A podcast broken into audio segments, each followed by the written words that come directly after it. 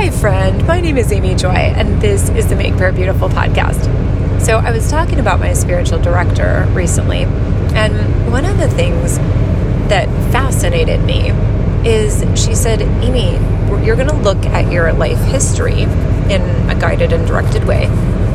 And as you go into those memories, first of all, don't expect that the memories are all going to be bad.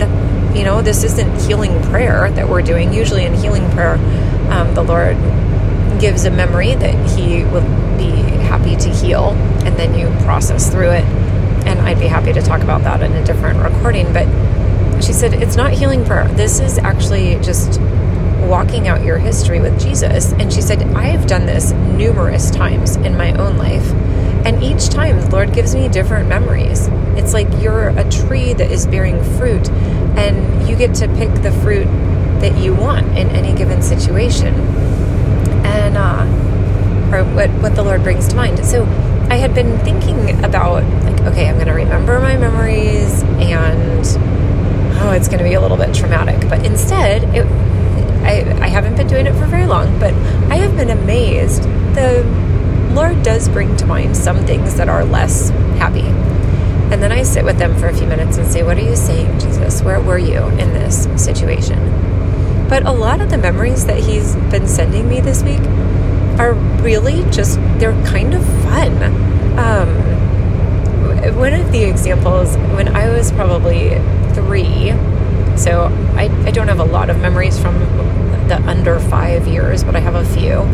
Um, when I was about three, my dad was in seminary, and my mom and I went to go and get him after a class. And he was, or maybe after a meeting. So he was talking to a professor in the professor's office.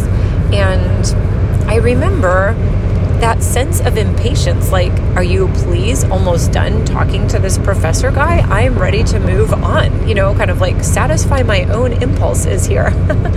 and uh, I was talking to the Lord about this because one of my defining characteristics is that I am not nearly as patient, perhaps, as I ought to be. Um, or and I can also appreciate that in the scriptures that patience is endurance, not necessarily the zen-like attitude of calmness when people are driving under the speed limit. Definitely not so good at the zen-like calmness aspect, but anyway, the but I just remember like that sense of come on, let's move on already. Like please stop talking and I was telling the Lord, like, oh my goodness, has this actually been a part of my life from that young age? And the Lord just chuckled and He was like, I know every part of you and I love you. It, it's so um, beautiful to feel like, wow, the Lord is that good that He is not flummoxed by our own personality quirks and then some of my memories are just fun. You know, I was thinking about how at one point my my best friend in high school and I went out for breakfast. I don't remember if I had spent the night at her house or if this was during the college years and she was in town and that was just the time she had to meet.